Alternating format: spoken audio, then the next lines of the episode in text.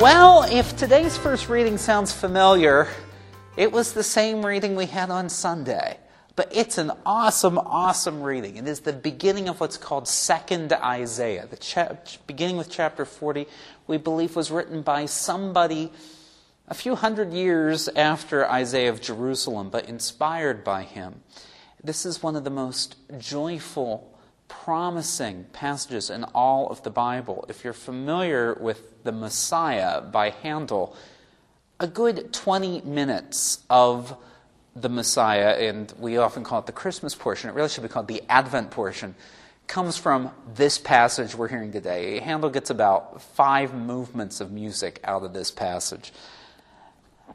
But today we're pairing this passage with a different gospel passage. And so we're going to be thinking a little bit not so much about the voice in the desert of John the Baptist, but of God as a shepherd. God continually showers us with grace if we are open to receiving it. Let us ask God for his mercy.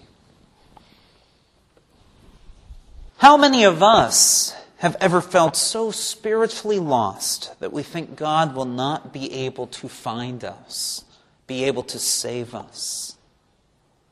But amen, I say to you, God found you.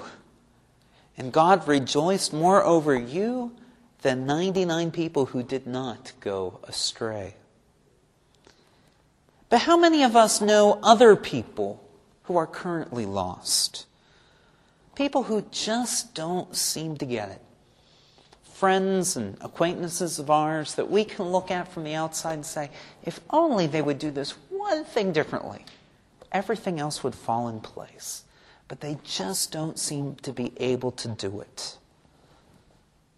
Do we still care for them? Do we gently pursue them like God, the Good Shepherd, with the hope of rejoicing as God does when one of them comes back to the fold? I think so often we are tempted to give up, shake our heads, and just hang out with the friends who have their act together. But this Advent, let us give comfort to God's people. And let us shout glad tidings to those who stray, not fire and brimstone.